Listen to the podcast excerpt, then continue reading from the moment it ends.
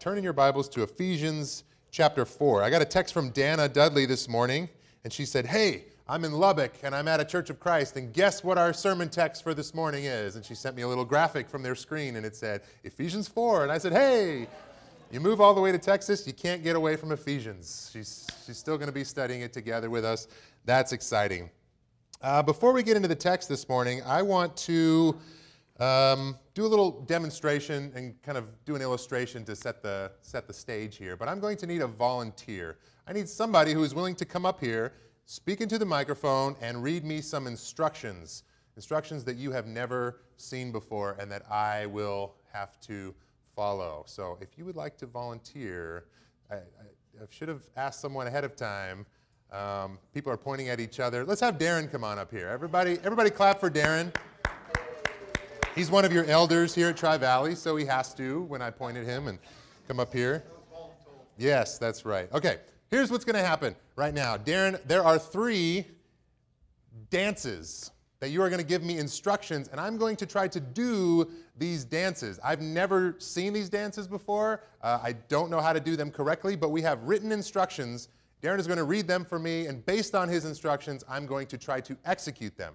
They're not just any dance, these are Fortnite dances.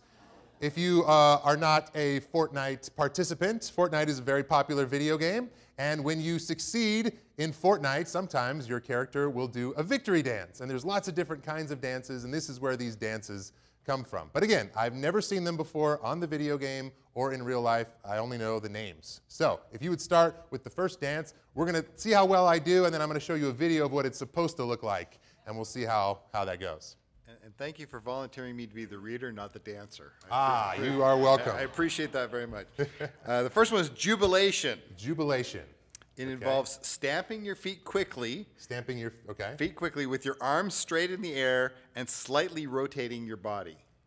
Okay, so stamping, arms straight in the air, Arms straight in the stamping air. your feet quickly. Stamping your feet quickly. So like, like Quickly. this, and I have to. and slightly rotating Okay. your body. Slightly rotating your body. Nice. Okay. Uh, has anybody seen the jubilation done correctly? Was that close?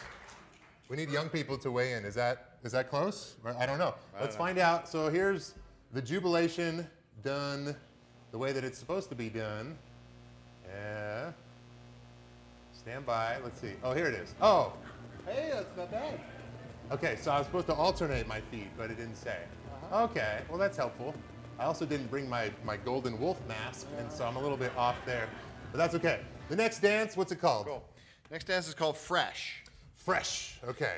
It How does the involves fresh go. swinging your body and arms from left to right in a fast motion. It's all.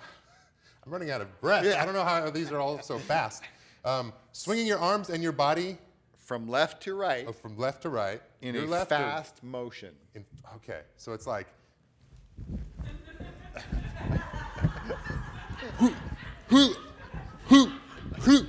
Was that fast enough? Sure. Okay. I don't know if that's the, that's the fresh. Let's see what it's supposed to look like. Oh, it's the Carlton. You should have just said the Carlton and saved me a lot of uh, breath. Yeah, there you go. Okay, so it's, it's supposed to be like this, the swinging thing. All right. We had, we had light instructions there. Okay. Maybe there's some things missing. I think we've got more on this last dance. What's this one called? This is called the electro shuffle. Electro shuffle. Okay. Electro shuffle. Lift your right foot Okay. and shuffle your left foot inward. Like There you that? go.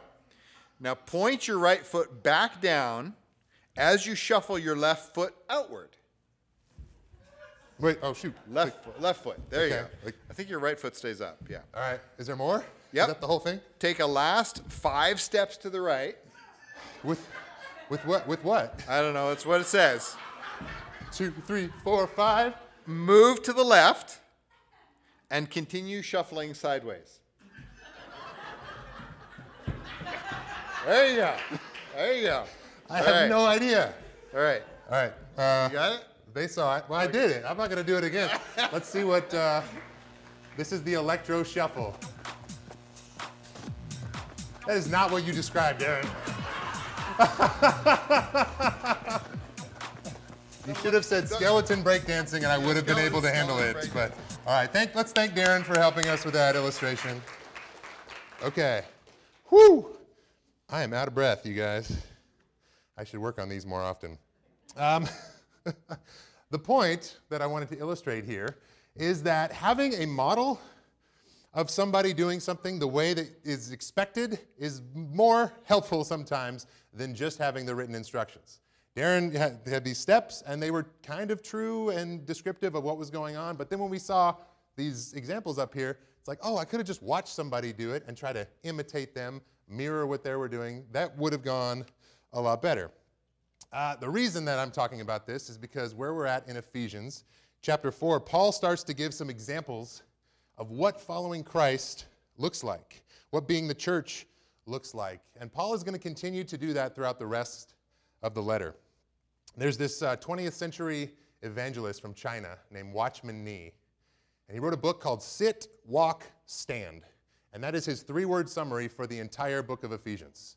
And what that breaks down to is chapters 1 through 3 is where you just sit and you have to realize that all the heavy lifting has been done for you by Christ. We do not save ourselves. Jesus did all the work. You remember from chapter 2 in my story about going to Haiti, and I didn't do anything to contribute it. That's how it is with Christ and our salvation. He did all the work. So in chapters 1 through 3, you just sit and you listen to that good news and you receive it and you accept it.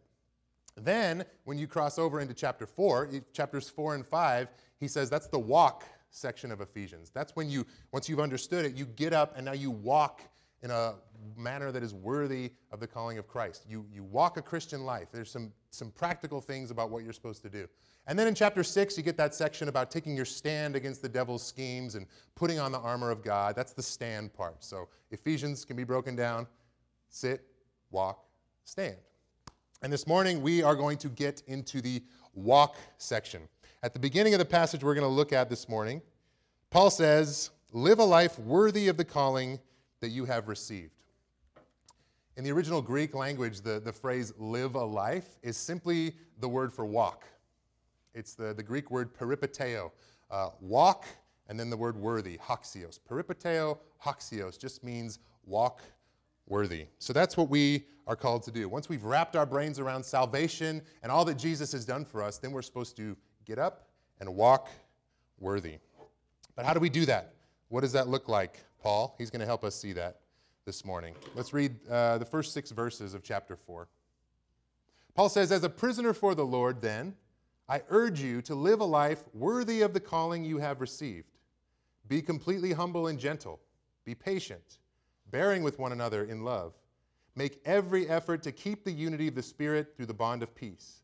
There is one body and one Spirit, just as you were called to one hope when you were called, one Lord, one faith, one baptism, one God and Father of all, who is over all and through all and in all. And that, we're just going to take that in this morning. That's as far as we're going to go into chapter 4. A lot of times you'll see this in Paul. When he's writing letters encouraging churches, he'll kind of say, Here's what I want you to do. There's a, a command or an exhortation. Do this, and then he'll tell you how to do that. So the headline is do this, and then the supporting points by doing this, this, this, and this. And here the headline is walk worthy. Live a life worthy of the calling that you have received. How are we supposed to do that? By being humble, by being gentle, by exercising patience, by making every effort to maintain unity in the bond of peace. But the headline here is to walk worthy of the calling that you've received. You can see on the screen there, the word calling shows up two or three times. And I want to stop and talk about calling just for a minute, because it's an interesting word that's a lot of times thrown around in Christian circles. I'm friends with a lot of ministers that are in different denominations and work for different churches uh, and serve in various ways. And you hear this word used sometimes. And I have to admit, it makes me a little bit uncomfortable. Because uh, people will ask you, like, when did you receive your calling to go into ministry. Um, or somebody will talk about, I, I, felt a calling from God to go into a particular mission field. And when they talk about this, uh, it's not a bad thing. I think it's, it's good. It's a good way to describe this, this urge that you've had to go out and serve the Lord. But sometimes when people use this language, they'll talk about it with other ministers. Oh, you're a minister. You must have been called to that. Otherwise, you wouldn't be a minister of the gospel. I don't think that's true. I think maybe growing up in a church that emphasized the priesthood of all believers. Does anybody hear that? Was that focused on a lot in the church that you grew up in? Um, for me, maybe that just made it so that uh, we're all called. We're all called to be ministers. And when people say, When did you receive your calling to go into ministry? I don't really know how to answer that question. And sometimes what I'll say is, Well, I guess when I was baptized, when I said yes to Jesus, I said, I want to follow Jesus. I expected that there would be some ministry involved. And long before I was ever paid to be a minister or a full time staff person at a church like I am now, I was preaching and I was evangelizing and I was ministering and I was, I was doing what I think that all Christians are called to do. And if I had a midlife crisis tomorrow and decided to, to quit my job here at Tri Valley, which I'm not going to do, by the way, um, but if I did, I would imagine that I would still be doing a lot of ministry and doing a lot of the things that I'm doing right now. Because I'm trying to live a life that is worthy of the calling that I've received when I believed in Jesus and said yes to centering my life around Him. And I think that's not just me. I think that that's a lot of us. I think that Paul is calling all Christians to this calling. And the way that it plays out in our daily lives is certainly going to vary because you do different things with your, with your job and with your family, with your neighbors, with uh, the location that you live in. All those details are going to change, but I think that we are all still called to the same calling. We have the same mission, even though the details may vary in our lives as Christians. And I hope I'm not the first person to tell you this. I hope I'm telling you something that you've already considered and already have an understanding of. But ministry in Christ is something that you signed on for. It's when you said yes to Jesus, there are some things that go with it. When you sign up for something, a lot of times today there's a lot of different choices that go along with it, different uh, levels of commitment that you can make, and different costs that are attached to those commitments. I was thinking about this earlier this week because I was looking at um, our, our, web agreement. The we, Tri Valley Church of Christ has a website with information on it, and it's powered by a company called Squarespace. And uh, I was looking at their different plans and like how much you can pay to have this kind of website, how much you can pay to have this kind of website. And I found this chart. Don't worry about what it says necessarily. This is just to illustrate that there's different levels of payment that you can subscribe to. Here on the far left, there's like the $12 a month package, and you get some basic features of what you want your website to do. If you're not that serious about a website, if it's not an e commerce kind of thing, then you don't need all the bells and whistles. You don't need all the features. But if you want to, you can upgrade to the business package, which is $18 a month. And you can see the checklist says, oh, you get more of these amenities. And we can scroll on down the list. You can sign up for the $26 a month package. And on the far right, there's the everything package. You're paying more for it, it costs you more, but you can do all the things that a website is supposed to do. This is pretty common. Nod your head if you've seen one of these before. Like, I don't need all this stuff for my website, I just need the basic package, so sign me up for the left column. This makes sense as a business. This makes sense if you're trying to sign up for a website or a gym membership or a streaming video subscription. It's, it's important to get the package that you need, not pay more for something that you don't use. And it works in these kinds of environments, but it doesn't work in following Jesus. I don't think that we get to choose the package that we want when it comes to following Jesus. But some people treat their faith like this. There's the salvation only package. I'm going to get the basics. I've said yes to Jesus. Uh, I, I got dipped and I'm good to go. All this other stuff is optional, and I don't have a lot of time to invest into it. It's just going to cost me more, so I'm going to stick with the basic package. Some people's attitude. Some people want the Sunday only package or the personal package. And I realize that this slide is a little bit snarky and uh, a little bit cheeky, but I think it illustrates something that is true. Sometimes we don't realize when we sign on to following Jesus that we're signing on for all these things. And these things are not things that I'm making up, these are things that I'm getting from Scripture, and these are even things that we're hearing Paul say in this section. If you want to walk worthy of the calling of Christ, that includes being humble, that includes being gentle. It's not just like, okay, the personal package, I can do all these things myself, but then when it comes time to be patient with someone else or being unified with the church that you're involved in, some people are not as excited about that package but it's all there. Jesus gave his life so that we could become part of God's family. Remember, we were outsiders Because of Christ's sacrifice, He brought us in, He adopted us, and we are now insiders. And we can't pay it back. That's not what I'm talking about here. Living a life worthy is not like, you did so much for me, let me cover this one. Let me pay you back. Let me make it even so that I'm not in debt to you. We can never, ever do that. But instead, we say, Jesus, you gave your life for me, and now we are giving our lives for you. We are dedicating ourselves to be worthy of the calling that brought us out of darkness and into the light of Christ. That's the attitude that Christians have. And part of that package, as you see up here, is unity in the body of Christ, a main theme that we see throughout Ephesians and that he hits on here in this passage as well. Uh, it's there. Unity of the Spirit. Make every effort to keep the unity of the Spirit through the bond of peace. Hopefully, this morning, in our worship time, you heard all these scriptures that Roger read for us. Thanks for reading those again, Roger. You may have picked up on a theme. It was the theme of oneness. The theme that God Himself is one. Jesus, I want my followers to be one, just as I am in you, and you are in me, and we are in each other. And there's this unity. If you think of the concept of God, it goes all the way back to the start of the Bible when God says, Let us create men and women in our image. Our image? Who's our? Why is this plural? There's this community that is God. There's this mystery that we sometimes call the Trinity that's hard to understand, where there's three distinct persons, but they're all one and they're all unified.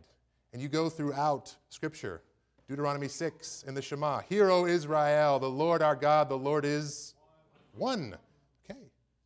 There's a unity within God. So it shouldn't surprise us that God wants His church, God wants His people to be united.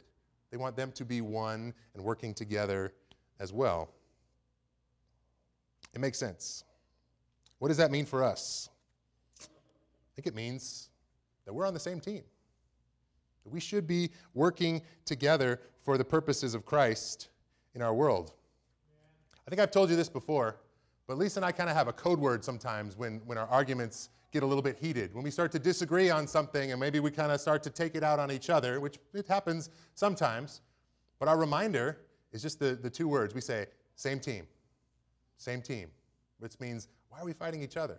We're working together. We have the same goals for our family, for our marriage, for our involvement in the church. Same team. It's a good reminder. You can use that one if you want. It, it, helps. It reminds you that let's not fight against each other, let's work together. As I've been coaching Molly's soccer team, I've been, I've been seeing problems of unity with the girls. I was at practice the other day, and there were two girls who weren't playing. One was off to the side, she had her arms folded. She's like, I don't feel like playing soccer anymore. I said, Why not? This other girl over here is almost in tears, and I'm saying, Oh, there was a problem. So I pulled them aside and I said, let's, talk, let's, let's hear what's going on. Why can't you guys play together? And it all came pouring out, a lot of emotions. They said, this person took my spot, so I had to go and cover, and I didn't get to score the goal. Well, this person is making me feel judged because of the way that she's talking to me, and she wasn't being nice, and just back and forth and back and forth. And you could tell this was a major problem that was getting in the way of our soccer practice. So I listened for a couple minutes, and then I said, okay, you, what's the name of the team that you're on? And she said, The Lightning Bolts. I said, Okay, good. How about you? What's the name of the team that you're on? And she could tell where I was going with this by this point. She said, Lightning Bolts. and I said, You guys are on the same team. Work together. Don't fight with each other. Fight for the ball. Pass to each other. Do these things that we've been practicing. It was a good reminder to be on the same page, to be on the same team. The same is true for a church. As a team, as a coordinated unit, we function together as the body of Christ to do his work in the world. And when it, like I talked about last week, when it does what it's supposed to do, it's a wonderful thing. And people stand up, they celebrate it, and they take notice. I, was, uh, I found a video this week that kind of reminded me of this. I want to share this with you. This is, you can turn the volume back halfway. We don't really need it super uh, a lot. But this is a marching band, and you could tell that they are all marching and they're working together and everybody's playing their instruments and then they break apart from their formations and you're like, oh, that looks kind of like a mess, but oh, wait a minute. What is it that they're doing? They're forming a body. This marching band is now in the shape of a football player. Some people are the arms of the football player, some people are the legs and the feet. There's a helmet, and oh, wow, it's actually moving. It's not just something that they've gathered together to do, but they're actually moving, and it's a body that's working together in unison. And if you look over here to the side of the screen, it looks like they're moving toward a certain goal. They're going to actually do something. There's this, this football that's on the field, and this looks like maybe this is a kicker. Do you think that it's going to happen? Let's wait and find out. Uh, there's feet down at the bottom, there's a head down at the top, but they're all working together. The leg starts to swing, and it looks like we may actually have accomplished our goal. Three, two, one, boom! And it kicks the ball.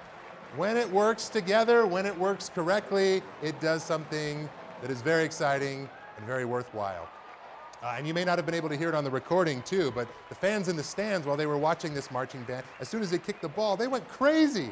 They were like, yeah! I heard somebody in the back over here clap. They were like, yes, that's an awesome thing. That's what happens when the church is unified. Uh, don't turn those lights on so quick, Dan. We got one more video. This is an example of what happens when the church, as a marching band, doesn't do exactly what it should be doing. Keep your eye on the tubas on the right side of the screen here, but here's another band, and there's all kinds of stuff going on. There's flags twirling. People are trying to get to where they're going, but I'm not seeing a great formation. Oh, uh oh. Somebody fell down. Now there's a tuba pile up. They have to scramble to get their instruments back. The formation is completely lost.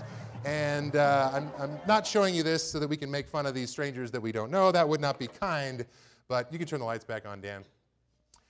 I'm showing you this to show that that's kind of what happens. And sometimes churches can get like that. They're spending so much time picking themselves up or collecting themselves or just trying to figure out where am I supposed to be and who's stepping on me and I'm falling over and the people in the stands are, are not cheering. They're just kind of going like, hmm, this marching band probably needs some work. I'm going to go back and watch that first one with the, the kick. That was great. It's kind of two examples of, of what unity looks like and what unity doesn't look like. Okay, so in Paul, he tells us this is the goal walk worthy of the calling. And then here's some ways to do it being humble, being gentle, being patient. So, what we have here, in one sense, is our list. This is your checklist of things that you could do, things that we ought to be doing. And we do that sometimes with Scripture. We say, it's a nice list. It's a good way for me at the end of the day to determine, like, have I been Christ like? Have I walked worthy? Well, let's see. Was I patient? Uh, not so much. Did I bear with somebody? Oh, I bear with someone a lot uh, earlier today. Um, and we, we can, we can kind of treat it like a list, check it off, and that's helpful in one sense.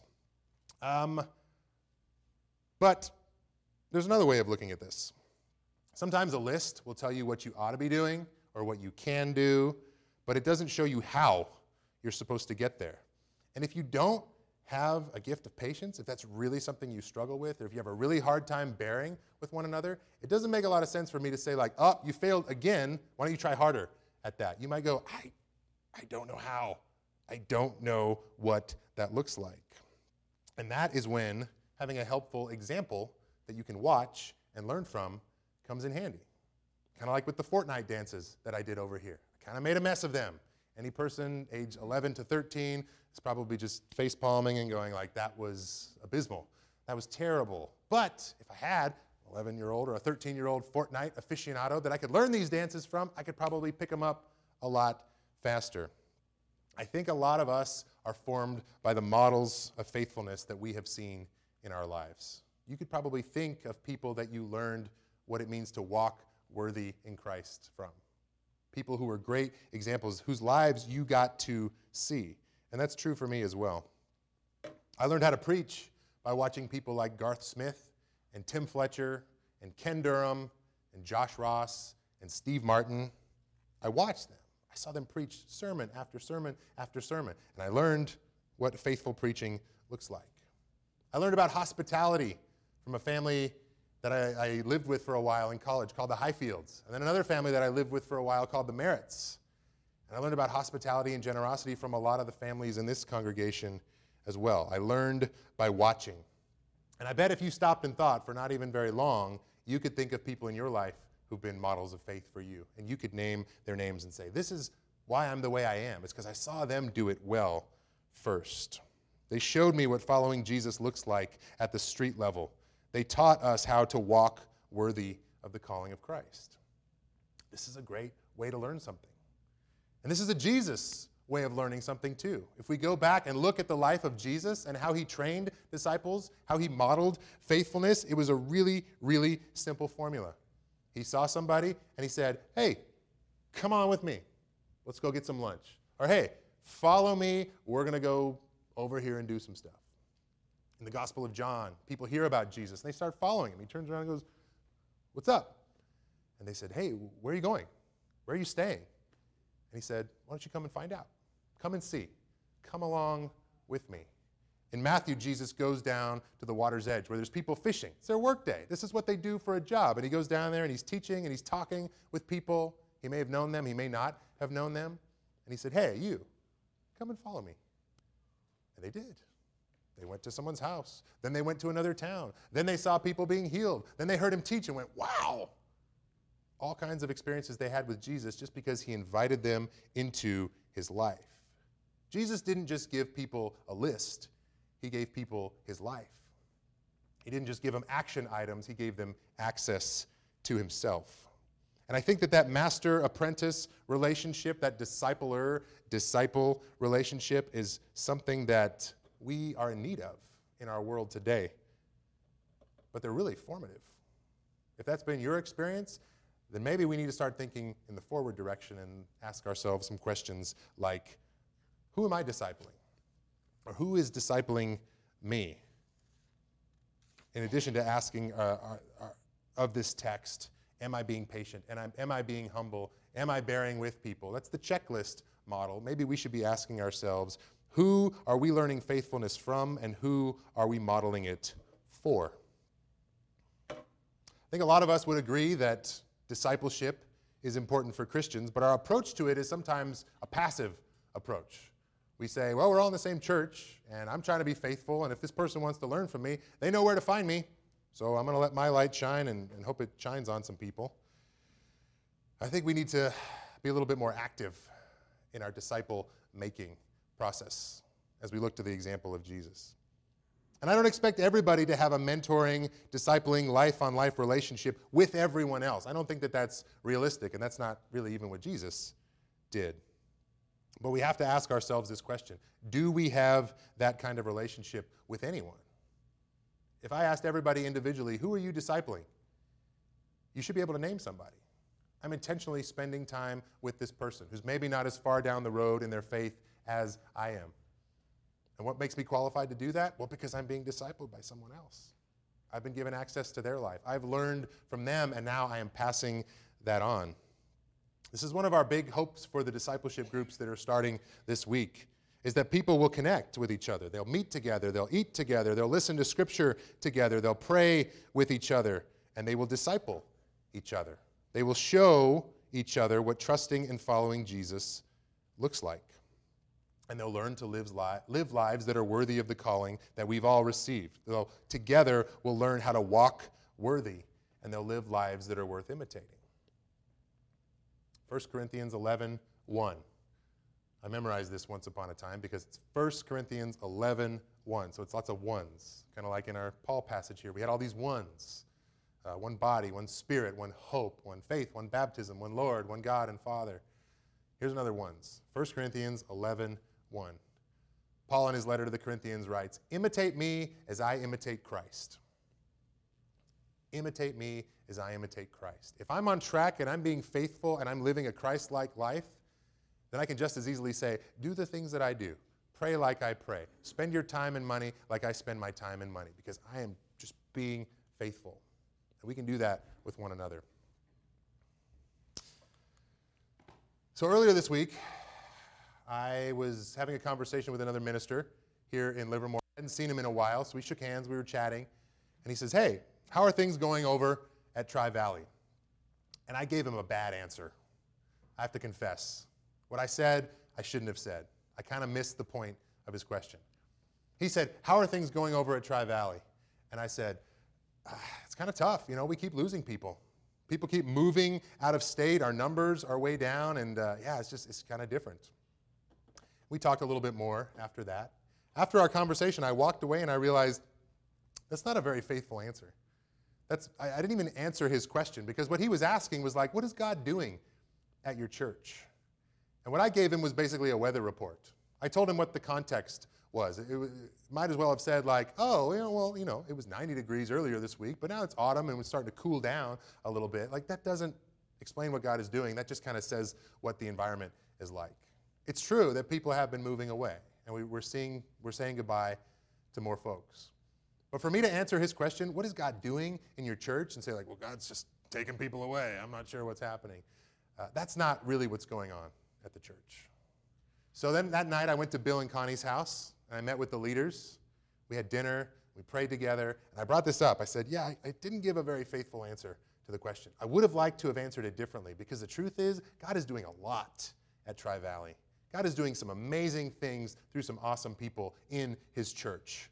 So I said, let's have a redo right here on the couches. Let's just let's just go around and let's all of us answer that question faithfully. Let's say, what is God doing at Tri Valley right now? And the answers to this question got us all excited. We were pumped by the end of it as we just we, opened our eyes and saw what God was truly doing among us. And I want to share, I was taking notes. I want to share that list with you as we end this morning. And I want you to do two things while I read through some of these things that the leaders identified at Tri Valley. One, I want you to listen for examples of discipling that is happening life on life, people giving access to each other, people learning the faith from one another and modeling it for one another. That's the first thing I want you to pay attention to with this list. The second thing I want to invite you to do is if you hear something that you think is of God, I want you to say amen. I want you to clap your hands or just make some noise because this is something that's worth getting excited about. Dan Hill, can I get an amen? amen? All right, sound like Dan during this next part. This is what God is doing at Tri Valley. Connor is teaching a class with Darren. Connor is 19 years old and he is co leading a men's class. And he's not just showing up and reading the questions, but he's putting in the work. And Darren and Connor are meeting once a week. And Connor is the one who's initiating these meetings a lot of the time. And I'm excited that that's something that God is doing. Tri Valley leaders and members are looking outward and they're more interested in reaching people in Livermore. This is one of the upsides of losing people or having people move away is that we're saying, okay, well, who can fill their seat? And we're looking to our neighborhoods and we're looking in the community and we're saying, like, how can we be the hands and feet of Christ in the world? And that's exciting. That's something that's going on. All right, we're warming up to this amen idea. We're getting there. Another thing that God is doing among us is that the benevolence group that meets on Mondays, it has a, a spring in its step if you will. There's a new life and there's a rejuvenation that has happened. There's this new sense of focus and mission. And they're picking up new volunteers on Mondays and they're making more connections in the community. And these people on Mondays are showing up and working hard and it's glorifying God. Amen? Amen. Michaela Grant is a new member of Tri Valley. I'm excited about that. She's been singing with the praise team. She's been getting involved. She signed up for our, our groups, uh, discipleship groups. So we'll see you for dinner on Wednesday night at the old Parnell Casa.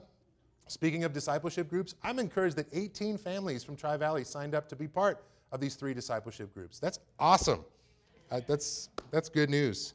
Uh, praying through Scripture is something that's catching on and it's becoming part of the Tri Valley culture. We're not just listening to Scripture, but we're, we're praying through Scripture. We're responding. We're writing down prayers. We're sharing them with one another. We're expanding our prayer vocabulary. We're growing closer to the Lord because of this. Uh, there's a deepening spirituality that's connected to that. This deepening concern for one another. People are more likely to just break into spontaneous prayer with each other or share their concerns with each other. Uh, it's, it's awesome what God is doing. I got a few more. There's people stepping up and taking on new roles, and I would name names, but I certainly would leave people out. And so I'm not going to do that, but just with a lot of the different tasks and the things that keeps the church going or that fuels our uh, outreach efforts, there's a lot of new people saying, I'll do that. I want to be involved. And that's awesome. That's a huge blessing. All right, I take it back. There's one name that I will name. And this was one that somebody in the living room pointed out, and we all said amen.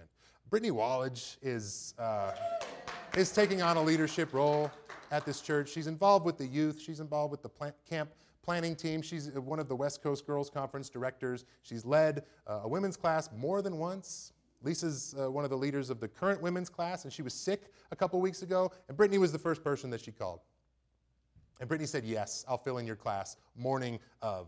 Um, she's showing a lot of maturity and dedication to Christ. It's an awesome example.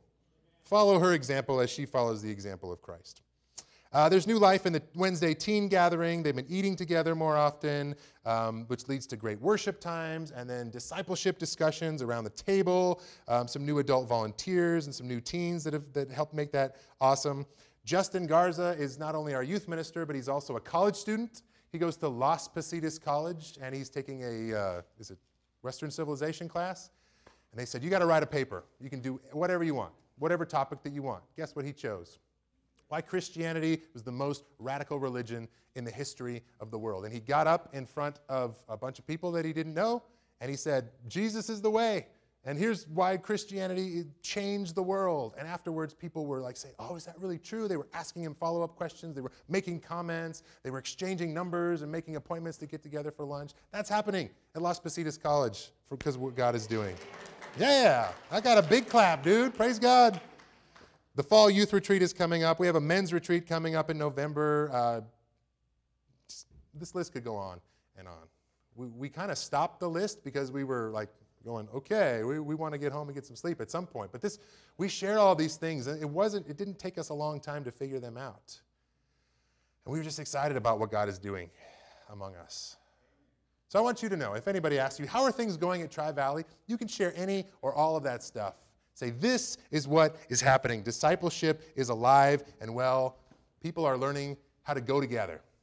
I want to encourage you to be a part of that. If you're hearing this and you're thinking, discipleship is such a weird word, I don't know what I'm supposed to do. Am I supposed to counsel someone? Am I supposed to be their, their, their, their pastor or their instructor? I don't really know. Just do what Jesus did and invite them. There's a very, very simple discipling principle that goes, uh, it's the, the middle two big words up here go together. Everybody say, go together. Go together. If you're wondering how you should disciple somebody, what should you do? Go together. Go together. Go have a meal together. Do something you were already going to do. Take them to the grocery store. Have them have a conversation with you while you're cooking dinner. Bring them over to your house. If you're doing something for the church, like a, a repair work or cleaning, or you volunteer here, take somebody with you. If you come to church to worship, invite them to go with you. We go together, and this is how discipleship happens. So, that's my encouragement for you guys this morning. I'll close by sharing with you maybe the most exciting thing that we shared in our meeting on Tuesday night. And that is, Kristen Johnston said she wants to get baptized. And she wants to say yes to Jesus. She wants to make Christ the center of her life. She wants to sign up for the premium package of what being a disciple looks like. Uh, and so we're going to celebrate that as a body this morning. Uh, Bill and the praise team are going to lead us in this last song, which talks about us being the body of Christ. Then we're going to raise the screen uh, and see Kristen get baptized and just keep the celebration going. So let's stand and worship together.